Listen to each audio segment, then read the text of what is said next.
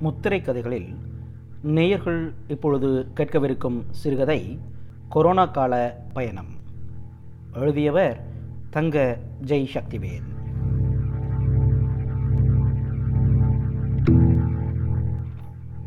உலக வானொலி தினத்தை ஒட்டி சிறப்பு சிறுகதையாக இந்த கதை இப்பொழுது இடம்பெறுகின்றது. தங்க ஜெய்சக்திவேல் பிபிசி தமிழோசையில் நேயர் நல்லுறவு அதிகாரியாக பணியாற்றி மனோன்மணியம் சுந்தரனார் பல்கலைக்கழகத்தில் உதவி பேராசிரியராக பணியை தொடங்கிய தங்க ஜெய்சக்திவேல் தற்பொழுது சென்னை பல்கலைக்கழகத்தில் இதழியல் மற்றும் தொடர்பியல் துறையில் உதவி பேராசிரியராக பணியாற்றி வருகின்றார். நேயர்கள் இப்பொழுது கேட்கலாம் கொரோனா கால பயணம். சிறுகதை.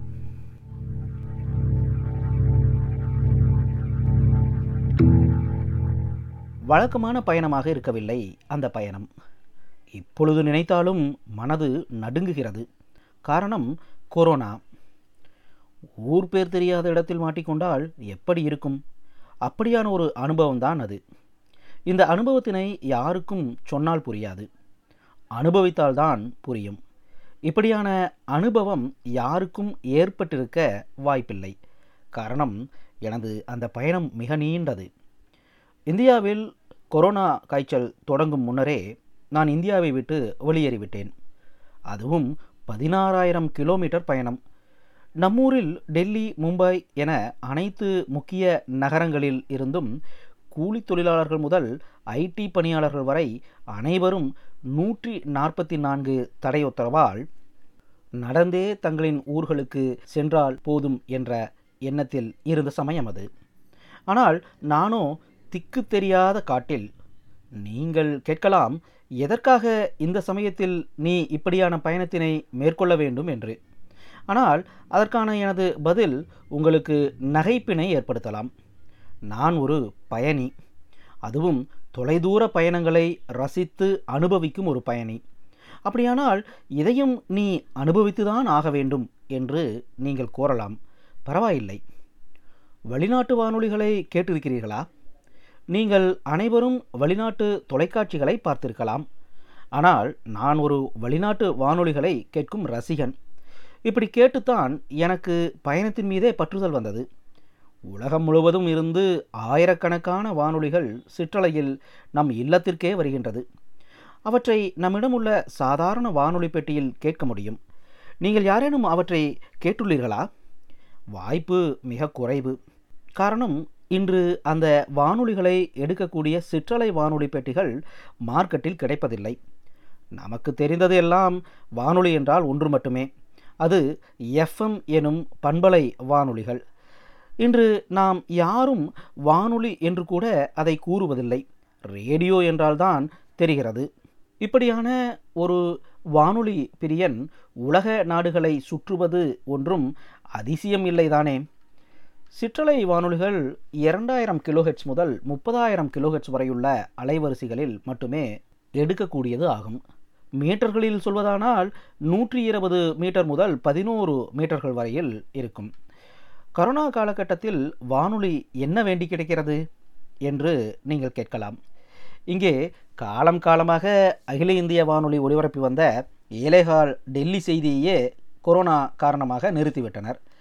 அதற்கு ஏன் டெல்லி செய்தி என்று கேட்டால் நான் இன்னும் ஒரு கதை சொல்ல வேண்டும்.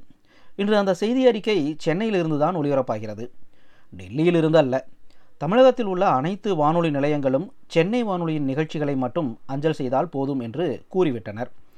மேலும் அனைத்து வெளிநாட்டு சேவைகளையும் ஆல் இண்டியா ரேடியோ நிறுத்திவிட்டது.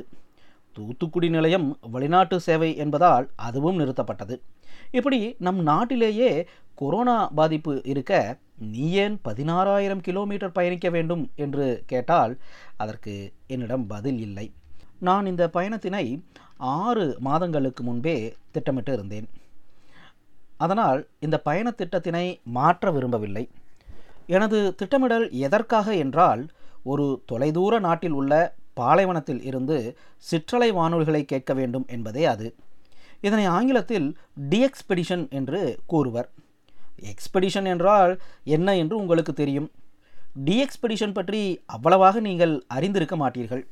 அதற்கு அர்த்தம் மக்கள் நடமாட்டம் இல்லாத மின்சார வசதி இல்லாத கைபேசி இன்டர்நெட் என எந்த வசதியும் இல்லாத ஒரு இடத்தினை தெரிவு செய்து அந்த இடத்திலிருந்து தொலைதூர சிற்றலை வானொலிகளை கேட்பதற்கு பெயர்தான் டிஎக்ஸ்பெடிஷன் இந்தியாவில் வேதாரண்யம் ராமேஸ்வரம் ஒரிசா போன்ற பல பகுதிகளில் இது போன்ற டிஎக்ஸ்பெடிஷன்களை செய்துள்ளேன். இந்த இடங்களை தேர்வு செய்வதற்கு இங்கெல்லாம் ஒரு சிறு தீவு இருப்பதுவும் ஒரு காரணம். இப்படியாக வானொலி கேட்பதில் இருக்கும் சுகமே தனிதான். வெளிநாடுகளிலும் குறிப்பாக இலங்கையில் உள்ள எக்காலா சிங்கப்பூரின் கிராஞ்சி மலேசியாவின் கஜாங் மற்றும் பிலிப்பைன்ஸில் உள்ள பலாவி போன்ற இடங்களுக்கு பயணம் செய்துள்ளேன். ஆனால் எனது கனவு ஒரு தென்னமெரிக்க நாட்டில் போய் டிஎக்ஸ்பெடிஷன் செய்வதுதான். அந்த கனவினை கொரோனாவால் தடுக்க முடியுமா என்ன? இப்படித்தான் அந்த பயணம் தொடங்கியது. வட அமெரிக்க நாட்டினை தெரிவு செய்ததற்கு அதன் எழுத்தாளர்களும் ஒரு காரணம். மாய யதார்த்தவாதம் அவர்களின் எழுத்தில் மட்டுமல்ல அவர்களின் வாழ்க்கையிலும் இருக்கும். சிலியில் உள்ள ஒரு பாலைவனம் இந்த டிஎக்ஸிங்கிற்கு உகந்தது. அந்த பாலைவனத்தின் பெயர் அட்டகாமா. அது ஏன் அந்த பாலைவனத்திற்கு என்று நீங்கள் கேட்பது புரிகின்றது. வானொலியை கேட்க அங்கு செல்ல வேண்டுமா? என்று நீங்கள் கேட்கலாம். நம் வீட்டில் உட்கார்ந்திருந்தே தெரிகினால் அனைத்து வெளிநாட்டு வானொலிகளும் கிடைக்கப் போகிறது. இதற்கு ஏன் இவ்வளவு செலவு செய்து போக வேண்டும்? என்று கேட்டீர்களானால் அதற்கு நான் இரண்டு பதில்களை வைத்துள்ளேன். ஸ்பேஸ் ஸ்டேஷன் எனும் விண்வெளி நிலையம் பற்றி அறிந்திருப்பீர்கள். அந்த விண்வெளி நிலைய வீரர்கள் ஒவ்வொருவரும் ஹாம் ரேடியோ உபயோகிப்பாளர்கள். ஹாம் ரேடியோ பற்றி விரிவாக பிறகு கூறுகிறேன். அந்த விண்வெளி நிலையத்தில் இருந்து அதில் உள்ள விண்வெளி வீரர்கள் ஒரு குறிப்பிட்ட சிற்றலை வரிசையில் ஒளிபரப்புவார்கள். அதனை பூமியில் கேட்க ஒரு பெரும் கூட்டம் காத்திருக்கும். ஒரு தனியார் விண்வெளி நிறுவனம் அந்த விண்வெளி ஓடத்திற்கு பொதுமக்களையும் அழைத்து செல்ல விளம்பரப்படுத்திய போது அதில் செல்ல பெயர் பதிவு செய்தவர்களில் எண்பது சதவீதம் பேர் சிற்றலை வானொலி நேயர்கள். இன்னொரு சம்பவம். தென்துருவத்தில் உள்ள ஒரு குறிப்பிட்ட இடத்திற்கு பொதுமக்களையும் அழைத்து போக ஒரு சுற்றுலா நிறுவனம் ஏற்பாடு செய்த போது அதில் பெயரை பதிவு செய்தவர்களில் எழுபது சதவீதம் பேர் சிற்றலை வானொலி நேயர்கள். இதிலிருந்து ஒரு உண்மை உங்களுக்கு புரிந்திருக்கும். சிற்றலை வானொலி நேயர்கள் பல்லாயிரம் கிலோமீட்டர்கள் பயணிக்க தயங்க மாட்டார்கள். அதுவும் அவர்களின் வானொலி பெட்டியோடு. அப்படித்தான் எனது இந்த பயணமும் அமைந்தது. வானொலி ஒலிபரப்பில் பல வகைகள் உள்ளன. நாம் கேட்கும் எஃப்எம் ஒளிபரப்பில் அப்படியொன்றும் சுவாரஸ்யம் இல்லை மேலும் ஒளிபரப்பாகும் நிகழ்ச்சிகளிலும் பெரிதாக ஒன்றும் விசேஷம் இல்லை மத்திய அலை அதாவது மீடியம் வேவ் ஒளிபரப்பு குறைந்த தொலைவே செல்வதால் அதிலும் எந்த ஒரு த்ரில்லிங்கும் கிடையாது. ஆனால் சிற்றலை எனும் ஷார்ட் வேவ் என்பது தொலைதூரத்திற்கு செல்ல வல்லது. அந்த ஒளிபரப்பை கேட்க அனைத்து டிஎக்ஸர்களும் விருப்பப்படுவர். இதுபோன்று தொலைதூரத்தில் இருந்து வரும் ஒளிபரப்பினை கேட்பவர்களை டிஎக்ஸர் என்று கூறுவர். இதில் டி என்பது டிஸ்டன்ஸ் எக்ஸ் என்பது ஏதேனும் ஒரு தொலைதூர சிற்றலை வானொலி நிலையம் என்பதாகும். நானும் ஒரு டிஎக்ஸர் அப்படி இருக்க நான் தொலைதூர நாடுகளுக்கு சென்று சிற்றலை வானொலி கேட்பது என்பது நியாயமானதே. நான் ஒரு டிஎக்ஸர் மட்டுமல்ல உரிமம் பெற்ற ஹாம் ரேடியோ ஆபரேட்டரும் கூட. ஆபரேட்டர் என்று சொன்னதும் வெயில் திரைப்படத்தில் வரும் ஃபிலிம் மிஷின் ஆபரேட்டர் அல்ல. ஹாம் வானொலி என்பது உங்கள் வீட்டில் வைத்தே இயக்கக்கூடிய ஒரு சிறிய வானொலி நிலையம் என்று வைத்துக்கொள்ளலாம் அதற்கும் ஒரு சில சட்ட திட்டங்கள் உள்ளன. அதற்கான தேர்வினை எழுதி உரிமம் பெற்ற பின்னரே ஹாம் வானொலியை நீங்கள் வாங்கவோ அல்லது ஒளிபரப்பவோ முடியும். இப்படியான சகல வித்தைகளையும் அறிந்த ஒருவனை எப்படி கொரோனா தடுக்க முடியும்? மேலும் இந்த பயணத்திற்கு நான் போட்ட முதலீடும் கொஞ்சம் அதிகம். அப்படித்தான் இந்த பயணம் திட்டமிடப்பட்டது. திட்டத்தின்படி மார்ச் ஏழு சென்னையில் இருந்து எனது பயணம் தொடங்கியது. எனக்கு தேவையான அனைத்து பொருட்களையும் எடுத்துக்கொண்டேன்.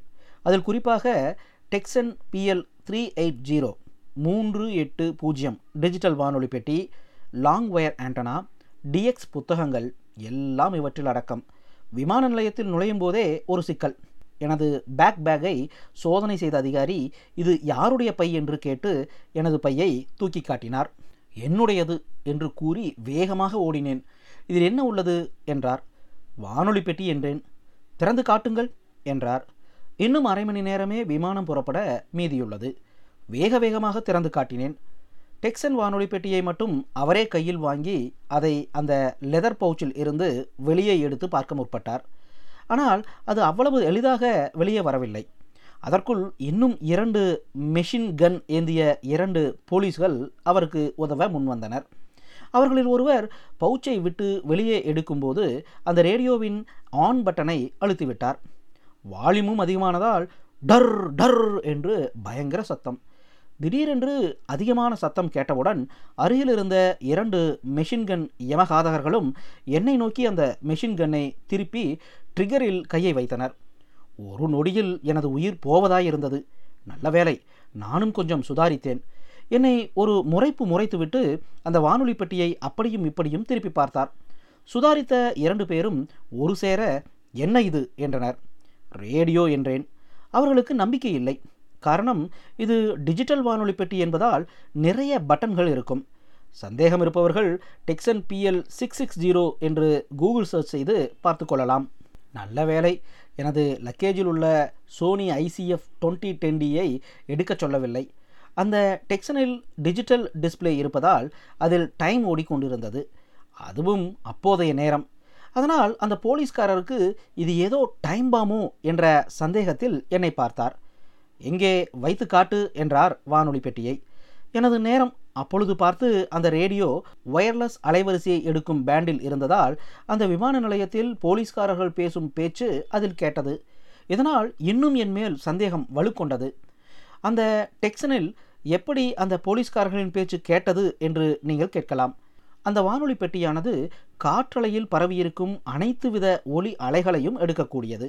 சொல்லப்போனால் விமானத்தில் பைலட் பேசும் பேச்சு கப்பலிலிருந்து கேப்டன் பேசும் பேச்சு டைம் சிக்னல்கள் என அனைத்து விதமான ஒலிபரப்புகளையும் கேட்கும் வசதி கொண்டது அந்த டெக்சன் டிஜிட்டல் வானொலி. அப்படித்தான் அன்றைய தினம் விமான நிலையத்தில் உள்ள போலீஸ் அலைவரிசை எடுத்தது. அந்த ஒளிபரப்பினை கேட்ட பிறகு அவர்களது கவனிப்பே வேறு மாதிரி இருந்தது. எனது அனைத்து உடைமைகளையும் எடுத்துக்கொண்டு அவர்களின் உயர் அதிகாரியின் அறைக்கு சகலவிதமான மரியாதைகளுடன் அழைத்து சென்றனர். அந்த உயர் அதிகாரி இன்னும் கொஞ்சம் பெரிய மீசை வைத்திருந்தார் என்பது அவரது மாஸ்கை எடுத்த பின் தான் தெரிந்தது. அவரிடம் நான் யார்? எதற்காக செல்கிறேன்? அந்த வானொலி பெட்டியில் ஏன் வயர்லெஸ் அலைவரிசை இருக்கிறது? என்பதையெல்லாம் விளக்கியதோடு எஃப்எம் வானொலி ஒன்றை வைத்து காட்டிய பின்னர்தான் அவர்களுக்கு கொஞ்சம் என் மீது நம்பிக்கை வந்தது. This is the last call for என்ற அறிவிப்பு எனது பெயரை கூறி ஒழித்து கொண்டிருந்தது. தொண்டை காணோம் துணியை காணோம் என்று ஒரே ஓட்டம்தான். அப்பொழுது தொடங்கிய ஓட்டம் மார்ச் இருபத்தி ஏழு வரை ஓடியது. மூச்சிறைக்க ஏறிய அந்த விமானத்தில் மும்பை சென்றேன். செல்வதற்கு முன்பே எனது டிஎக்ஸ் நண்பர்கள் எதற்கு இந்த விஷப்பரீட்சை என்றனர். நான் பார்க்காத விஷப்பரீட்சையா என்று கூறி மாறுதட்டி கிளம்பியது கொரோனா சமயத்தில் எவ்வளவு சிக்கல் என்று அப்பொழுது எனக்கு தெரியவில்லை. மும்பை விமான நிலையத்தில் செக்யூரிட்டி செக்கில் உள்ளவர்கள் அனைவரும் முகமூடி அணிந்து பீதியை கூட்டினர். அங்கேயும் இந்த டிஜிட்டல் ரேடியோ பிரச்சனை வரக்கூடாது என்று முடிவு செய்து அதை லக்கேஜில் ஏற்கனவே உள்ள சோனியுடன் போட்டுவிட்டு விட்டேன். இன்னும் நம் பயணமே தொடங்கவில்லை. இப்பொழுதே இப்படியா? அதற்கு காரணம் சீனாவின் வூகான் மாகாணத்தில் கொரோனா கோர தாண்டவம் ஆடிக்கொண்டிருந்தது. விமானத்தில் ஏறும் வரை இது போன்ற மாஸ்க் அணிந்தவர்களை தொடர்ந்து பார்த்த வண்ணம் சென்றேன். நாமும் மாஸ்க் வாங்கியிருக்கலாமோ என்று ஒரு எண்ணம். மார்ச் ஏழில் எனது பயணம் தொடங்கினாலும் நான் சிலியின் தலைநகர் சாண்டியோகோவிற்கு மார்ச் பதினைந்தில் தான் போய் சேர்ந்தேன். ஒரே விமானம் கிடையாது என்பதால் எனது பயண திட்டத்தினை மும்பையிலிருந்து துபாய் பிரான்ஸ் அமெரிக்கா வழியாக சென்றேன். சிலியிலிருந்து திரும்பி வரும்பொழுது பிரேசில் எத்தியோப்பியா வழியாக மும்பை வர திட்டமிட்டிருந்தேன். அதற்கு காரணம் ஒவ்வொரு நாட்டிலும் ஒரு நாள் தங்கள் கொஞ்சம் டிஎக்ஸிங் செய்யவும் வாய்ப்பாக இருக்கும். துபாய் விமான நிலையத்தில் அனைவரையும் சானிடைசர்களால் கைகளை சுத்தம் செய்த பிறகே அனுமதிக்கப்பட்டனர். நாங்கள் அனைவரும் ஒருவித பயத்தில்தான் இங்கே பணியாற்றி கொண்டிருக்கிறோம் என்று விமான நிலைய பணியாளர்கள் கூறியது கொஞ்சம் பீதியை கிளப்பியது. அதன்பின் அங்கே இருந்து வெளியே வந்து ஒரு நாள் தங்குவது என திட்டம். துபாயில் மக்கள் அனைவரும் வழக்கமான பணிகளில் ஈடுபட்டு கொண்டிருந்தனர். நான் கால் டாக்ஸியில் ஏறிய போது அதில் உள்ளூர் பண்பலை வானொலி ஒழித்து கொண்டிருந்தது. அந்த வானொலியின் பெயர் ரேடியோ சலாம். நூற்றி ஆறு புள்ளி ஐந்து மெகாஹெச்சில் ஒழித்து கொண்டு இருந்தது ஆச்சரியம் என்னவெனில் அது தமிழ் வானொலி. ஓட்டுநரின் முகத்தினை உற்று பார்த்தேன். அவர் தமிழர் அல்ல. பின் எப்படி தமிழ் வானொலியை கேட்கிறார்? கேட்டே விட்டேன். நீங்கள் ஏன் தமிழ் வானொலியை கேட்கிறீர்கள்? இது ஆங்கிலத்தில் நான் கேட்ட கேள்விக்கு அவரின் பதில் இந்திய இசை எனக்கு பிடிக்கும். குறிப்பாக ஏ ஆர் ரஹ்மான் என்றார். இப்பொழுது புரிந்தது. அதற்கு மேல் ஒன்றும் கேட்கவில்லை. வானொலியில் பாடல்களுக்கு இடையில் கூறிய முகவரியை குறித்து கொண்டேன். ரேடியோ ஸ்பேஸ் புஜைராவில் தமிழ் ஒளிபரப்பினை செய்வதாக அவர் கூறினார். தமிழ் எஃப்எம் தெரியுமா என்று கேட்டேன். கேட்ட மறுநொடி எண்பத்தி ஒன்பது புள்ளி நாலு மெகா ஹெச்சில் வைத்தே விட்டார். துபாயில் இருபத்தி நான்கு மணி நேரமும் ஒளிபரப்பாகும் ஒரே தமிழ் வானொலி இந்த தமிழ் எஃப்எம் மட்டுமே. வெளிநாட்டு பயணங்களில் நான் நகரின் வெளியே எந்தவித ஆரவாரமும் இல்லாத இடத்தில்தான் அறை எடுப்பது வழக்கம். அதற்கு காரணம் அப்படியான இடங்களில் எந்தவித இடையூறும் வானொலி கேட்க இருக்காது. அறைக்கு வந்த பின் கொஞ்சம் கூட ஓய்வு எடுக்கவில்லை. டெக்ஸனை ஸ்கேனிங் மூடில் போட்டுவிட்டு முகத்தினை கழுவியிருப்பேன். அழைப்பு மணி அடித்தது. யாராக இருக்கும்? என்ற குழப்பத்தில் கதவை திறந்தேன். வந்திருந்த நண்பர் தன்னை அறிமுகப்படுத்தி கொண்டு தான் அல் தாபாயாவில் இருந்து வருவதாக கூறினார். அல் தாபாயா தான் ஐக்கிய அமீரகத்தில் உள்ள உயர் சக்தி சிற்றலை ஒளிபரப்பு நிலையம் உள்ள இடம். இங்கிருந்து தான் பிபிசி உலக சேவை இந்தியா பாகிஸ்தான் ஆப்கானிஸ்தான் இலங்கை மற்றும் பங்களாதேஷ் ஆகிய நாடுகளுக்கு ஒளிபரப்பு செய்கிறது. நான் எப்படி இங்கே இருப்பது? அந்த அல் தாபயா பணியாளருக்கு தெரிந்தது? என்று குழம்பிய போது அவரே சொன்னார் நான் வருவதை முன்கூட்டியே எனது துபாய் நண்பர் கூறியதாகவும் தானும் ஒரு டிஎக்ஸர் என்பதால் என்னை நலம் விசாரிக்க வந்ததாகவும் கூறினார். நான் துபாய் வருவதை இங்கே ஒரு பண்பலை வானொலியில் பணியாற்றும் எனது பால்ய நண்பரிடம் சொல்லியதன் விளைவு இது. எனது நண்பர்தான் இந்த ஹோட்டலை புக் செய்தது. எனக்கு பேசுவதற்கு கால அவகாசம் குறைவு என்பதை அறிந்து கொண்ட அந்த நண்பர் நான் விரும்பினால் என்னை அந்த அல் தாபயா உயர் சக்தி ஒளிபரப்பு தளத்திற்கு அழைத்து செல்வதாக கூறினார். ஆனால் நேரமின்மையால் நான் இன்னொரு முறை பார்க்கலாம் என்று கூறிவிட்டேன். இருப்பினும் அந்த ஒளிபரப்பு தளம் பற்றிய விவரங்களை கேட்டுக்கொண்டேன். தற்சமயம் அந்த ஒலிபரப்பு தளத்தில் நான்கு ஐநூறு கிலோவாட் உயர் சக்தி கொண்ட சிற்றலை டிரான்ஸ்மிட்டர்களும் எட்நூறு கிலோவாட் சக்தி கொண்ட ஒரு மத்திய அலை டிரான்ஸ்மிட்டரும் இருப்பதாகவும் இவற்றை இங்கிலாந்தின் பேபாக் மீடியா சர்வீசஸ் பராமரிப்பு செய்து வருவதாகவும் கூறினார். இதற்கிடையில் டெக்சன் தனது ஸ்கேனிங்கை முடித்திருந்தது. ஐக்கிய அமெரிக்க அரசு சிற்றலை ஒளிபரப்புகளை நிறுத்திவிட்டது. வானொலி பெட்டியை ஸ்கேன் செய்தபோதுதான் அது நினைவுக்கு வந்தது. தற்சமயம் அங்கே எஃப்எம் வானொலிகள் தான் அதிகம் என்று வந்திருந்த நண்பரும் கூறினார். அதனால் எனக்கு அன்று கிடைத்ததெல்லாம் ஒரு சில வெளிநாட்டு வானொலிகளின் சிற்றலை ஒளிபரப்புகள் மட்டுமே. எப்பொழுது நீங்கள் துபாயை விட்டு கிளம்புகிறீர்கள்? என்று கேட்டார். நாளை நள்ளிரவு என்றேன். அப்படியானால் நாளை முழுவதும் என்ன செய்வதாக திட்டம்? கொஞ்சம் ஓய்வு கொஞ்சம் வானொலி என்றேன். எனக்கும் ஓய்வுதான். வாய்ப்பிருந்தால் ஒரு சில உள்ளூர் வானொலிகளை பார்க்கலாம் என்றார். கண்டிப்பாக என்றேன். இன்னொரு முறை யோசியுங்கள். இரண்டு மணி நேரத்தில் அல் தபாயா சென்று விடலாம். நூற்றி எண்பத்தி எட்டு கிலோமீட்டர் தான். ரோடும் நன்றாக இருக்கும் என்று கூறி எனது ஆசையை மீண்டும் தூண்டிவிட்டார். டெக்ஸனை பார்த்தேன். அவரும் பார்த்தார். ஷார்ட்வேவ் இன்ஃபோ இணையதளத்தில் இருந்து அல் தபயாவில் இருந்து ஒளிபரப்பாகும் வானொலிகளை தனியான குறிப்பேட்டில் வரிசைப்படுத்தினேன். BBC voice of America radio Ibrahim trans உலக வானொலி இப்ரா மீடியா ஃபீபா ரேடியோ மற்றும் ரேடியோ தீவா ஆகிய வானொலிகள் இந்த ஒளிபரப்பு தளத்திலிருந்து சிற்றலையில் ஒளிபரப்புவதாக அறிந்து கொண்டேன். நண்பர் கூறினார் இவை அனைத்தினையும் நீங்கள் இங்கு கேட்க முடியாது என்றார். ஓ அப்படியா? என்றேன். அது எனக்கும் தெரியும் என்பது அவருக்கும் தெரியும். சரி நாளை பார்ப்போம் என்று விடைபெற்றார். நான் ஏற்கனவே முடிவு செய்தபடி அல் தாபயா பயணத்தினை இன்னொரு முறை பார்த்து கொள்ளலாம் என முடிவு செய்து கொண்டேன். இரவு பல புதிய வானொலிகளை கேட்க முடிந்தது. அனைத்தினையும் குறிப்பெடுத்து கொண்டேன். ஒரு சில வானொலிகளை ஒளிப்பதிவும் செய்து கொண்டேன். அவற்றை எனது சர்வதேச வானொலி வலைப்பூவில் வெளியிட திட்டமிட்டிருந்தேன். எப்பொழுது தூங்கினேன் என்று தெரியாது. காலை நான்கு மணி அலாரம் அடித்ததும் எழுந்தேன். மீண்டும் டெக்ஸனில் பேண்ட் ஸ்கேனிங். அதன் பிறகு காலை கடன்கள். குளித்து முடித்து உள்ளூர் வானொலி நிலையங்கள் ஒரு சிலவற்றை கேட்டேன். அவற்றை அன்றைய தினம் பார்க்கவும் திட்டம். குறிப்பாக ஆட்டோ ரேடியோ நூற்றி மூன்று புள்ளி ரெண்டு ரேடியோ மீ நூறு புள்ளி மூன்று ரேடியோ ஜாவா தொண்ணூறு புள்ளி ஐந்து துபாய் எஃப்எம் தொண்ணூறு புள்ளி பூஜ்ஜியம் அரேபியன் ரேடியோ நெட்வொர்க் தொண்ணூற்றி இரண்டு புள்ளி பூஜ்ஜியம் ரேடியோ ஆசியா நெட்வொர்க் மீடியா சிட்டியில் உள்ள ஆசியா நெட் ரேடியோ மற்றும் கல்ஃப் நியூஸ் பிராட்காஸ்டிங் இவை அனைத்தனையும் ஒரே நாளில் பார்ப்பது என்பது இயலாது. முடிந்தவரை பார்க்கலாம் என்று காலையிலேயே புறப்பட்டேன். வழியெங்கும் முகமூடி அணிந்த மனிதர்களை பார்த்ததால் நானும் ஒரு செட் என் நைன்டி ஃபைவ் முகமூடிகளை வாங்கி கொண்டேன். நாள் முழுவதும் எவ்வளவு வேகத்தில் சென்றது என்றே தெரியவில்லை. நள்ளிரவு விமானத்திற்கு நான்கு மணி நேரத்திற்கு முன்பாகவே விமான நிலையம் சென்று விட்டேன் பதினொன்று ஐம்பத்தி ஐந்துக்கு புறப்பட்ட விமானம் பாரிஸுக்கு அடுத்த நாள் காலை எட்டு மணிக்கு போய் சேர்ந்தது. அங்கே ஒரு நாள் தங்கினேன். கலைகளின் நகரம் பாரிஸ். கலைஞர்களை அப்படி கொண்டாடுகிறது. என்னை போன்ற வானொலி நேயர்களையும் அந்த நாட்டின் பொதுத்துறை வானொலியான radio France international கொண்டாடியுள்ளது. Club nine five one six என்ற புகழ்பெற்ற நிகழ்ச்சியில் எங்கள் பெயர் ஒலிக்காத நாட்கள் இல்லை என்று கூறலாம். பிரான்சில் இசோடன் என்னும் இடத்தில் உயர் சக்தி வாய்ந்த சிற்றலை ஒலிபரப்பிகளை ரேடியோ பிரான்ஸ் இன்டர்நேஷனல் நிறுவியுள்ளது.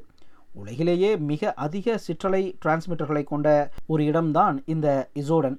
இங்கு பதினேழு ஐநூறு கிலோவாட் உயர் சக்தி கொண்ட சிற்றலை ஒளிபரப்புகளுடன் கூடிய ஆண்டனாக்கள் உள்ளன. பாரிஸிலிருந்து இரநூற்றி ஐம்பது கிலோமீட்டர் தொலைவில் உள்ள இசோடன் செல்வது அவ்வளவு எளிதான காரியம் அல்ல இந்த கொரோனா காலத்தில் என்னை அவ்வளவு தூரம் பிரான்ஸ் அரசாங்கம் அனுமதிக்காது. எனவே ரேடியோ பிரான்ஸ் இன்டர்நேஷனலுக்கு முடிந்தால் போகலாம் என முடிவு செய்தேன். தலைநகர் பாரிஸின் செடக்ஸ் பகுதியில் அமைந்துள்ள அந்த நிலையத்திற்கு செல்ல முன் அனுமதி கேட்டேன். ஆனால் அன்றைய தினம் அதற்கும் அனுமதி கிடைக்கவில்லை. எனவே அறையில் தங்கி இசோடன் ஒளிபரப்பு தளத்திலிருந்து ஒளிபரப்பாகும் வானொலிகளை கேட்டேன். ஆங்கிலம் French Hausa Mandinka Portuguese Swahili மற்றும் வியட்நாமிஸ் ஆகிய மொழிகளின் ஒளிபரப்புகளை அறையில் தெளிவாக கேட்க முடிந்தது. அடுத்த நாள் காலை மீண்டும் எனது விமான பயணம் தொடங்கியது. இரவு எட்டு நாற்பதற்கு அமெரிக்காவின் தலைநகர் வாஷிங்டன் டிசிக்கு போய் சேர்ந்தேன். இந்த பயணம்தான் கொரோனா உண்மையிலேயே பயங்கரமானது என உணர்த்தியது. உலகம் முழுவதும் அனைத்து நாடுகளும் வெளிநாட்டினரை உள்ளே விட மறுத்து வந்த சமயம் அது. அதில் அமெரிக்காவும் விதிவிலக்கல்ல. ஆனால் என்ன அதிர்ஷ்டம்? நான் தான் அமெரிக்காவில் நுழையும் கடைசி ஆள். அதன்பின் எந்த ஒரு வெளிநாட்டு விமானங்களையும் அமெரிக்கா அனுமதிக்கவில்லை. ஆனால் வந்த விமானங்களும் ஒரு சில வெளிநாட்டு விமானங்களும் அன்றும் இயங்கிக் கொண்டுதான் இருந்தன. தூக்கம் சரியாக இல்லாததால் உடலின் வெப்பநிலை கொஞ்சம் அதிகமாகவே இருந்தது. ஆட்டோ பாடி ஸ்கேனிங்கில் அதை கண்டுபிடித்த அந்த விமான நிலைய அதிகாரி என்னை கொரோனா சோதனைக்கு உட்படுத்த வேண்டும் என ஒரு குண்டை தூக்கி போட்டார். எனது பயண விவரத்தினை பாஸ்போர்ட் துணை கொண்டு அறிந்து கொண்டார். இப்படியான சிக்கல் எல்லாம் ஏற்படும் என்று முதலிலேயே நினைத்திருந்தேன். அதனால் மனதளவில் தயாராகவே இருந்தேன். ஆனால் பயம் யாரை விட்டது? ஒருவேளை நமக்கும் கொரோனா பாசிட்டிவ் என்று வந்தால்? எனது நிலையை யோசிக்க முடியவில்லை. காரணம் நோய் தொற்று குணமாகும் வரை என்னை எங்கும் வெளியே விடமாட்டார்கள். தொற்று தீவிரம் அடைந்துவிட்டால் என் கதி அதோ கதிதான். விமான நிலையத்தில் உள்ள அதிகாரிகள் பலரும் என்னை மட்டும் வந்து பார்ப்பதும் போவதுமாக இருந்தனர். இது ஏதோ நான் ஒரு வேற்று கிரகவாசி போல என்னை உணர வைத்தது. அவர்களில் ஒரு உயர் அதிகாரி போன்று இருந்த ஒருவர் வந்து என்னை மீண்டும் விசாரித்தார். எங்கே போகிறீர்கள்? சிலி என்றேன். தொழில்முறை பயணமா? இல்லை. பிறகு எதற்காக அங்கே போகிறீர்கள்? வானொலி கேட்பதற்காக என்று கூறியிருந்தால் என்ன நடந்திருக்கும் என யூகிக்க முடிந்தது. எனவே நான் உயர்கல்வி விடயமாக என்றேன். பிறகு சிறிது நேரம் காத்திருக்கு பின் வெளியே செல்ல அனுமதித்தார். அடுத்த நாள் வாய்ஸ் ஆஃப் அமெரிக்காவுக்கு போக திட்டமிட்டிருந்தேன். இந்த மாதிரியான சூழ்நிலையில் எப்படியெல்லாம் எனக்கு மட்டும் யோசனை செல்கிறது பாருங்கள். சுதந்திர சதுக்கத்தில் அமைந்துள்ள வாய்ஸ் ஆஃப் அமெரிக்காவின் கட்டடம் வரலாற்று முக்கியத்துவம் வாய்ந்தது. அங்கேதான் ஒரு காலத்தில் தமிழ் ஒளிபரப்பானது தயாரிக்கப்பட்டு ஒளிபரப்பப்பட்டது. குறிப்பாக மனிதன் முதன் முதலில் நிலாவில் அடியெடுத்து வைத்த செய்தியை தமிழ் பிரிவின் நிகழ்ச்சி தயாரிப்பாளர் வே. நல்லத்தம்பி நேரடியாக ஒளிபரப்பியதை சொல்லி கேட்டிருக்கிறேன். அங்கே உள்ள ரேடியோ ஃப்ரீ ஆசியாவில் எனது நண்பர் பணியாற்றுகிறார். அவர்தான் என்னை அங்கு அழைத்து செல்வதாக திட்டம். காலையே எனது அறைக்கு வந்தார். எப்படி உள்ளீர்கள்? என்றவாறே உள்ளே நுழைந்தார். பயணம் எப்படி இருந்தது? கொரோனா பீதி இல்லாமல் எப்படி உங்களால் பயணிக்க முடிந்தது? என்று அதிசயத்துடன் அடுக்கடுக்காக கேள்விகளை கேட்டார். அவரும் முகமூடியுடன் தான் வந்தார். எனக்கும் ஒன்று வாங்கி வந்திருந்தார். நலமாக உள்ளேன். கொஞ்சம் பயம்தான். என்ன செய்ய? பயணத்திட்டம் முன்பே திட்டமிடப்பட்டது என்பதால் அதனை ஒத்தி வைக்க விரும்பவில்லை என்றேன். அதுவும் சரிதான். முதலில் விஓஏவிற்கு வெளிநாட்டினரை அனுமதிக்க மாட்டார்கள் என்றுதான் நினைத்தேன். பாருங்கள் உங்கள் அதிர்ஷ்டம். அனுமதி கிடைத்து விட்டது என்றார். காலை உணவினை முடித்து அவரது அலுவலக காரிலேயே இருவரும் வாய்ஸ் ஆஃப் அமெரிக்காவுக்கு சென்றோம். அந்த வானொலியின் சிறப்புகளில் ஒன்று வெளிநாட்டிலிருந்து வருபவர்களை உள்ளேயே சுற்றுலா அழைத்து செல்கின்றனர். இதில் பல இடங்களை நேரடியாக பார்க்க ஒரு வாய்ப்பு கிடைத்தது. கொரோனா காலகட்டத்தில் ஒரு வானொலி நிலையம் எப்படி செயல்பட வேண்டும் என்பதை அங்கேதான் நான் நேரடியாக பார்த்து கொண்டேன். எந்த ஒரு வித பதட்டமும் இல்லாமல் மக்களுக்கு தேவையான தகவல்களை மட்டுமே ஒளிபரப்பி வந்தனர். நிலையத்தினுள் பாதுகாப்பு நடவடிக்கைகளையும் எடுத்திருந்தனர். அடுத்த நாள் வாஷிங்டன் டிசி அருகில் உள்ள ஒரே சிற்றலை டிரான்ஸ்மிட்டர் அமைந்துள்ள இடமான ரெட் லைனுக்கு போக திட்டமிட்டிருந்தேன். தொண்ணூற்றி இரண்டு மைல்கள் தொலைவில் உள்ள அந்த இடத்திற்கு ஒரு மணி நாற்பத்தி ஐந்து நிமிடங்களில் சென்று விடலாம் என்று நண்பர் கூறியிருந்தார். ரெட் லைன் என்ற ஊரானது பென்சில்வேனியாவில் அமைந்துள்ளது. அந்த இடத்தில் இருந்துதான் டபிள்யூஐஎன்பி எனும் வேர்ல்டு இன்டர்நேஷனல் பிராட்காஸ்டிங் வானொலி சிற்றலையில் ஒளிபரப்பி வருவதாக அறிந்தேன். இந்த வானொலி நிலையத்தாரிடம் அனுமதி கேட்டபோது நீங்கள் எந்த நாட்டிலிருந்து வருகிறீர்கள்? என்று முதலில் கேட்டார்கள். இந்தியா என்றேன். அடுத்த நொடி அனுமதி கிடையாது என்று சொல்லிவிட்டனர். அதை எனது ரேடியோ ஃப்ரீ ஆசியா வானொலி நண்பரிடம் கூறினேன். நீங்கள் ஏன் அவர்களை அழைத்தீர்கள்? என்று கோபித்து கொண்டார். என்னிடம் கூறியிருந்தால் நானே அனுமதி வாங்கி கொடுத்திருப்பேனே என்றார். அதன் பின் அவர்களை அழைத்து பேசிவிட்டு என்னிடம் வந்தார். அனுமதி கிடைத்து விட்டது ஆனால் என்று ஒரு பீடிகை போட்டார். கொரோனா தொற்று அதிகம் உள்ள பகுதி என ரெட் லைன் பகுதியை அமெரிக்க அரசு அறிவித்துள்ளது. இந்த சமயத்தில் நான் அங்கே செல்வது என்பது எனக்கு பாதுகாப்பானது அல்ல என்று கூறினார். காரணம் அங்கே இருந்து நியூயார்க் அருகில்தான் உள்ளது. அமெரிக்காவில் மிக அதிகமானோர் கொரோனா தொற்றால் இறந்ததும் நியூயார்க்கில்தான். பரவாயில்லை. பாதுகாப்புடன் சென்று வருகிறேன் என்று கூறியும் அரை மனதுடன் சம்மதித்தார். இப்படியான ஒரு வானொலி பயணத்தினை என் வாழ்நாளில் இனியும் எதிர்கொள்வேனா என்பது சந்தேகம்தான். அடுத்த நாள் பயணம் படபடப்புடனேயே கழிந்தது. டபிள்யூஐஎன்பி வானொலி ஆங்கிலம் மற்றும் ஸ்பானிஷ் மொழிகளில் சிற்றலையில் ஒளிபரப்பி வருகிறது. அதற்காக அவர்களிடம் ஐம்பது கிலோவாட் சக்தி கொண்ட ஒரு சிற்றலை ஒளிபரப்பி உள்ளது. ஒன்பதாயிரத்தி இரநூற்றி அறுபத்தி ஐந்து கிலோஹெட்ஸ் இந்த ஒளிபரப்பினை வாஷிங்டன் டிசியில் நன்றாகவே கேட்க முடிந்தது. எப்படியோ கொரோனா பாதிப்பில்லாமல் வாஷிங்டனை விட்டு கிளம்பினேன். போகும் வழியெல்லாம் ஆம்புலன்ஸின் சைரன் ஒளி என்னவோ செய்தது. அது வழக்கமாக செல்லும் ஆம்புலன்ஸாக இருந்தாலும் அடுத்த நாள் இரவு சிலிக்கி பயணம். விமான நிலையம் மீண்டும் ஒரு வகையான பீதியை ஏற்படுத்தியது. இந்த விமானத்தினை விட்டால் அடுத்து சிலிக்கி செல்ல எந்த விமானமும் இல்லை. விமானத்தில் பாதி சீட்கள் காலியாகவே இருந்தன.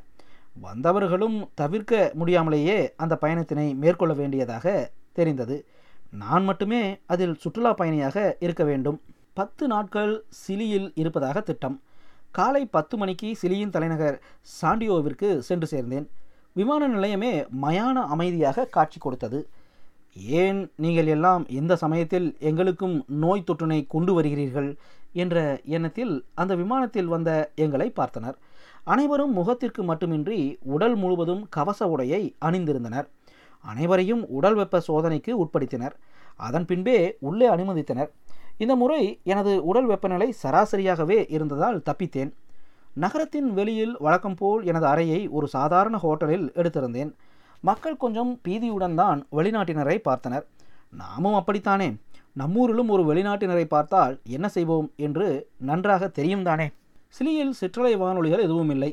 அங்கே தொண்ணூறு சதவீத வானொலிகள் மத்திய அலையில்தான் ஒளிபரப்பி வருகின்றன. இதனால் எனக்கு தொலைதூர சிற்றலை ஒளிபரப்புகளை கேட்க எந்த இடையூறும் இங்கே இருக்கப் போவது இல்லை டிஎக்ஸ்பெடிஷனுக்கு சிலியை தெரிவு செய்ய அதுவும் ஒரு காரணம். இந்த நாட்டின் மற்றும் ஒரு சிறப்பு அர்ஜென்டினாவுக்கு அடுத்து அண்டார்டிகாவை தொட்டு கொண்டிருக்கும் ஒரே நாடு சிலி.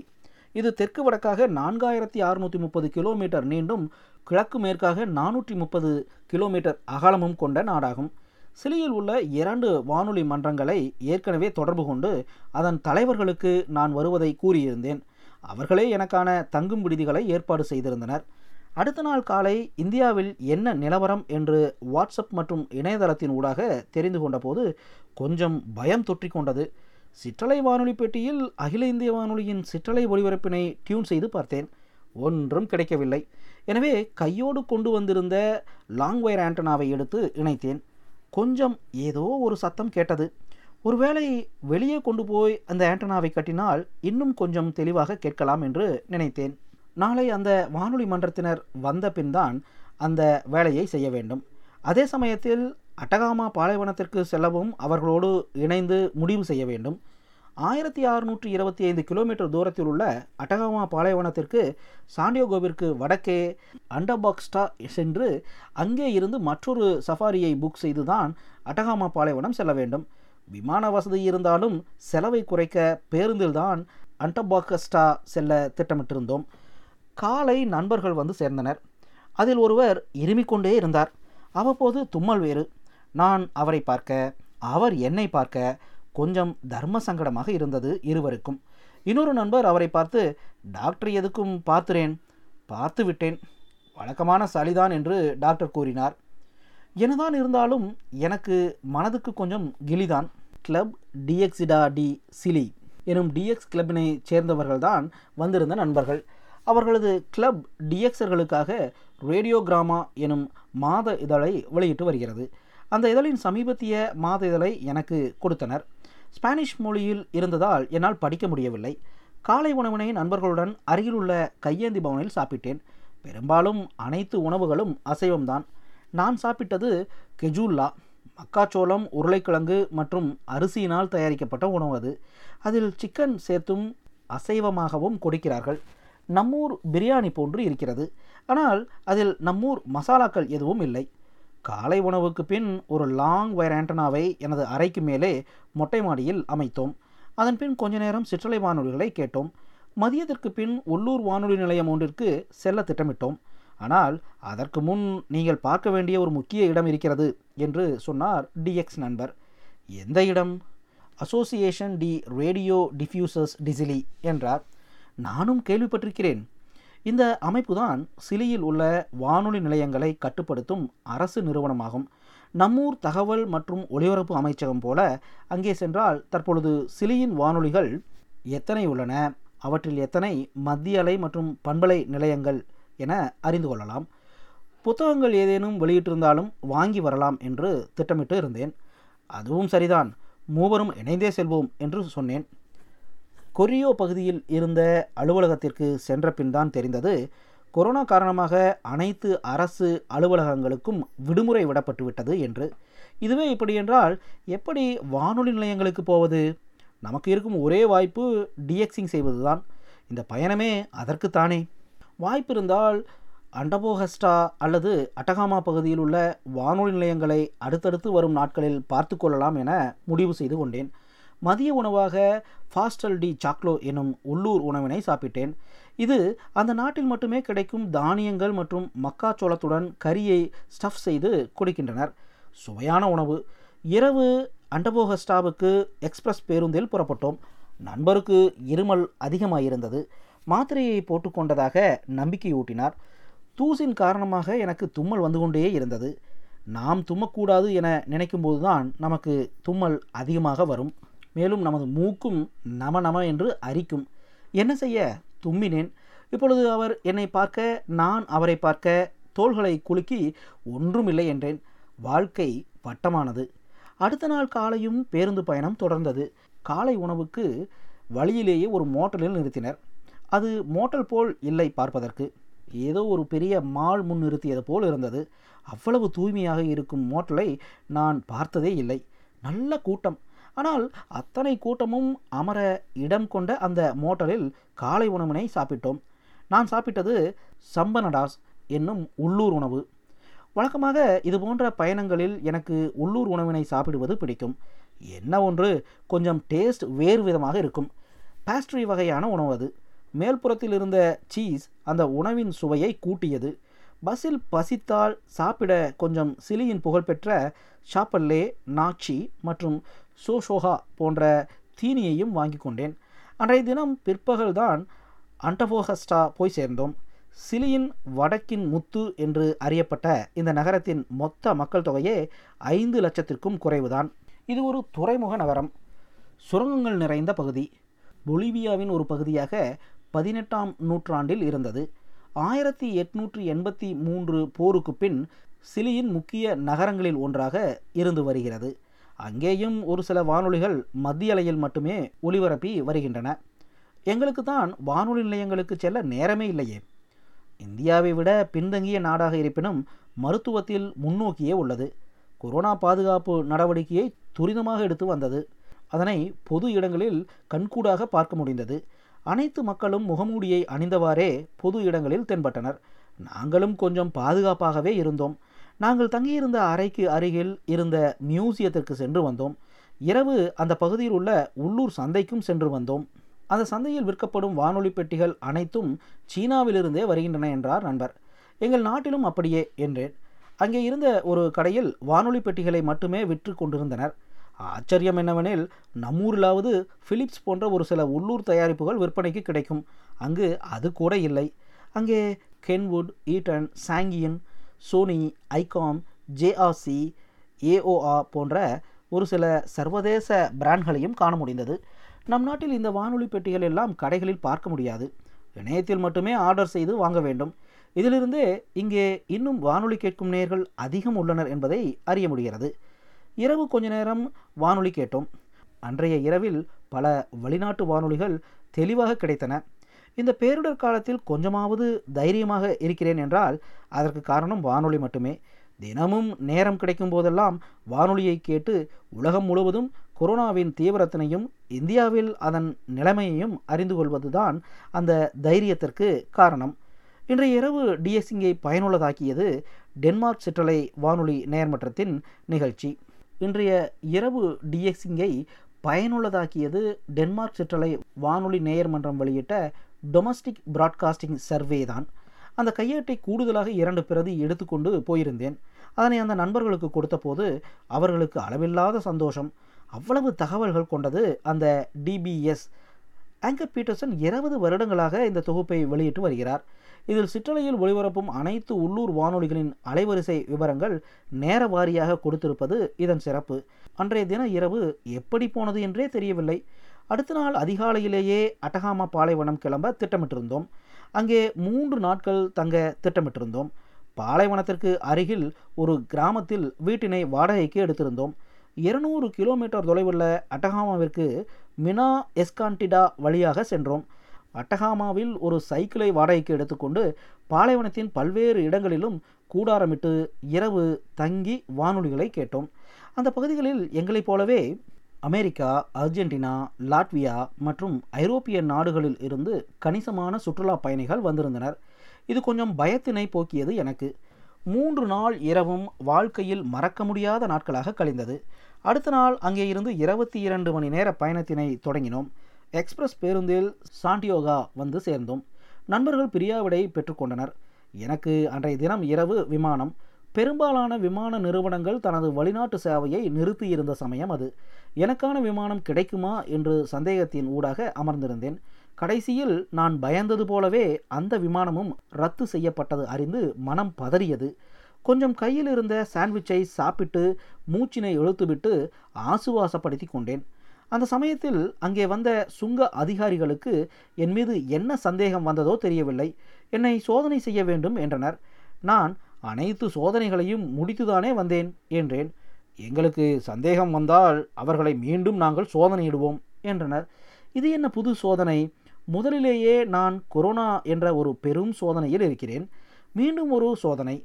எனது லக்கேஜ் கைப்பை மற்றும் பேக்பேக் என அனைத்தினையும் சோதனையிட்ட பின் தங்களின் சிரமத்திற்கு மன்னிக்க வேண்டும் என்று கூறி சென்றனர். ஒரு பெருமூச்சு விட்டு நிமிர்ந்தேன். எனது நண்பர்கள் பதினாறாயிரம் கிலோமீட்டர் அப்பால் இருந்த மொபைலில் அழைத்த வண்ணம் இருந்தனர். நிலைமை மோசமாகிறது. பாதுகாப்பாக இரு என்றனர்.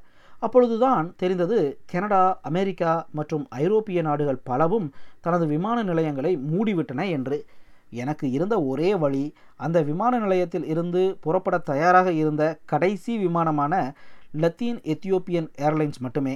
சிறிதும் யோசிக்காமல் அந்த விமானத்திற்கான கவுண்டரில் விசாரித்து இடமிருந்ததால் டிக்கெட் எடுத்து ஏறிக்கொண்டேன். நினைத்த நேரத்தில் செல்லும் பஸ் பயணம் போல் ஆகிவிட்டது. பணம்தான் தண்ணீராக செலவானது. விமானத்தில் அனைவரும் பீதியில் அமர்ந்திருந்தனர். நன்றாக மூச்சினை இழுத்துவிட்டு கொஞ்சம் ஆசுவாசப்படுத்தி கொண்டேன். கடைசி நிமிடத்தில் விமானம் ஒரு நாள் பிரேசில் தலைநகர் சாவோ பவுலோவில் தங்கி செல்லும் என்று கூறிவிட்டனர். வேறு வழியில்லை. தங்கித்தான் ஆக வேண்டும். எப்படியாவது இந்த தென் அமெரிக்க கண்டத்தினை கடந்து விடலாம் என்றால் முடியாது போல் இருக்கிறது. மாலை ஐந்து மணிக்கு ஏறி இரவு ஒன்பது மணிக்கு தலைநகர் சாவோ பவுலோவுக்கு போய் சேர்ந்தேன். ஒரு நாள் தங்குவதற்கான பொறுப்பினை விமான நிறுவனமே எடுத்துக்கொண்டது. விமான நிலையத்தின் அருகிலேயே தங்கினோம். இனி அடுத்த புறப்பாடு நாளை இரவுதான் என்பதால் கொஞ்சம் ரேடியோவை டியூன் செய்தேன். பிரேசிலின் சிறப்பே மத்தியலை வானொலிகள் தான் உலகிலேயே மிக அதிக மத்தியலை வானொலிகள் உள்ள நாடுகளில் முதன்மையானது பிரேசில். சிற்றலை ஒளிபரப்புகளும் உண்டு. ஆனால் அது உள்நாடுகளுக்கு மட்டுமே செய்யப்பட்டு வருகிறது. சாவோ பவுலோவிலேயே ஒரு சிட்டலைட் டிரான்ஸ்மிட்டர் உள்ளது.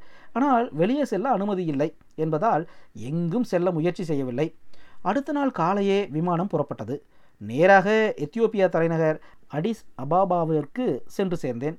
அங்கேயும் உடனடியாக மும்பைக்கு விமானம் கிடைக்கவில்லை. அடுத்த நாள் தான் அங்கிருந்து கிளம்ப வேண்டியதாக இருந்தது. அதனால் அருகிலுள்ள கடைவீதிக்கு சென்று வந்தேன். கொஞ்ச நேரம் சிற்றலை வானொலிகளை கேட்டேன். அதில் குறிப்பாக ரேடியோ எத்தியோப்பியா என்று அழைக்கப்பட்ட எத்தியோப்பியன் பிராட்காஸ்டிங் கார்ப்பரேஷன் இன்றும் அஃபா அரபிக் ஆங்கிலம் பிரெஞ்சு மற்றும் சொமாலி ஆகிய மொழிகளில் சிற்றலையில் ஒளிபரப்பு செய்து வருகிறது. ஏழாயிரத்தி முந்நூற்றி முப்பத்தி ஆறு கிலோஹெட்ஸ் மட்டுமே அனைத்து மொழிகளுக்கும் பயன்படுத்தப்படுகிறது. இடையில் அகில இந்திய வானொலியை கேட்டதும் திக் என்று இருந்தது. அனைத்து வெளிநாட்டு விமானங்களும் இந்தியாவில் இறங்க தடை என்ற செய்திதான் அது. உள்ளூர் டிராவல் ஏஜெண்டை அழைத்து மும்பைக்கு அடுத்த விமானம் எப்போது? என்று கேட்டேன். உங்களுக்கு தெரியாதா? இங்கே இருந்து எந்த நாட்டிற்கும் வெளிநாட்டு விமான சேவை இப்பொழுது இல்லை என்று அடுத்த குண்டை தூக்கி போட்டார். அடுத்த சேவை எப்பொழுது இருந்தாலும் எனக்கு அழைத்து கூற முடியுமா? என்றேன். கண்டிப்பாக கூறுகிறேன். உங்களைப் போல் இங்கே இருந்து இந்தியாவிற்கு செல்ல பலரும் கேட்டுள்ளனர் என்று வயிற்றில் பாலை வார்த்தார். இரவு தூக்கமே இல்லை. வானொலிதான் கை கொடுத்தது. இரண்டு நாள் கழித்து அடிஸ் அபவாவிற்கு இந்திய அரசே சிறப்பு விமான சேவை ஒன்றை ஏற்படுத்தி இருந்தது. கொரோனா சிறப்பு விமானம் அது. நல்ல வேலையாக டிராவல் ஏஜென்ட்டிடம் கூறியிருந்ததால் அவர் இந்த சிறப்பு விமானம் பற்றிய தகவலை உடனடியாக தெரிவித்தார். நானும் அடிஸ் அபபாவின் கெபாலே பகுதியில் உள்ள இந்திய தூதரகத்திற்கு நேரடியாக சென்று உதவும்படி கூறினேன். நல்லவேளை ஏற்கனவே பதிவு செய்த ஒருவர் வராததால் அந்த கொரோனா சிறப்பு விமானத்தில் மும்பை நோக்கிய எனது பயணம் உறுதியானது. அடுத்த நாள் அதிகாலை அந்த கொரோனா சிறப்பு விமானம் மும்பை நோக்கி பயணமானது. விமானத்தில் ஏறி உட்கார்ந்த பின்பே உயிர் வந்தது. இல்லையெனில் நிலைமை சீராகும் வரையில் இங்கேயே இருக்க வேண்டியதுதான்.